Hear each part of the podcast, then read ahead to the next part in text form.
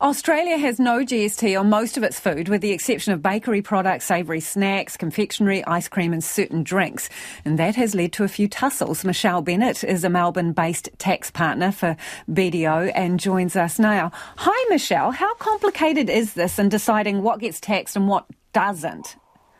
In Australia, it's pretty complicated, and that's been the international experience as well. Um, there's loads of mildly amusing cases about whether something is a bread or a cracker um, and whether something is GST free if it comes in a fancy tin. Um, some of the UK cases date back long before even our GST on this. So the minute you create an exemption, absolutely you create complexity.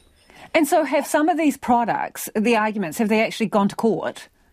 Yeah, many, many cases have gone to court. Um, bakery products you mentioned some are GST free, some are taxable, and that means that your average um, baker has to have a working knowledge of the GST law in Australia to figure out which of their products to uh, impose the tax on. And Michelle, can you give wrong, us an example? Could you give us an example, like if you went into a bakery, of what you could buy that didn't have GST on it and, and what would have GST on it? Sure. So um, fresh bread will be GST free. Um, uh, bread with minor toppings might still be GST free. Once you start putting too many toppings on, there's been a case about pizza rolls, for example, and whether they're a pizza, whether they're a bread. Um, and it often comes down to questions of the proportion of bread topping. Is it a brioche, which is GST, which is not GST free? How much butter does it have in it? Um, they're the kind of questions that become an issue. Now, fruit and vegetable is a on the face of it, a much brighter line, a lot easier to figure out whether something's a carrot or not. Um, but then the question becomes what about a frozen carrot? What about if it's chopped up and served in a snack container? Uh, what if there's some kind of dressing added to it? That's not to say that it's that there's not merit in the idea, but it's not as simple as it might appear at first glance. So, is it easier rather than to create a subgroup that you say is exempt from GST?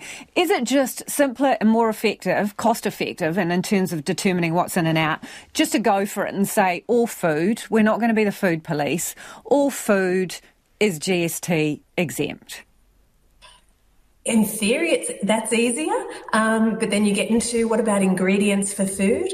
So I've certainly had clients who've run into trouble where ingredients are sometimes used for food and sometimes they're nutrients, um, not which aren't classified as food. If they've got it wrong, they've ended up with a great big GST bill that they can't recover from their clients because it's only been identified sometime down the track. Is so it- again, on the maybe. Is there any evidence that food in Australia has gotten cheaper as a result of GST being removed from it? In essence, does it flow, flow through to the customer? Uh, we have the problem that GST was introduced and GST uh, food was exempt at the time. So we don't have that direct comparison that you would be facing now. We did have an enormous amount of work done at the time where our uh, consumer tribunal monitored whether GST was being passed on, whether savings that were meant to be realised were passed on. Um, and our law now has provisions about getting even refunds that you have to show you've not passed on or you've handed back the GST overcharged. So um, I can't I can't answer that question for you.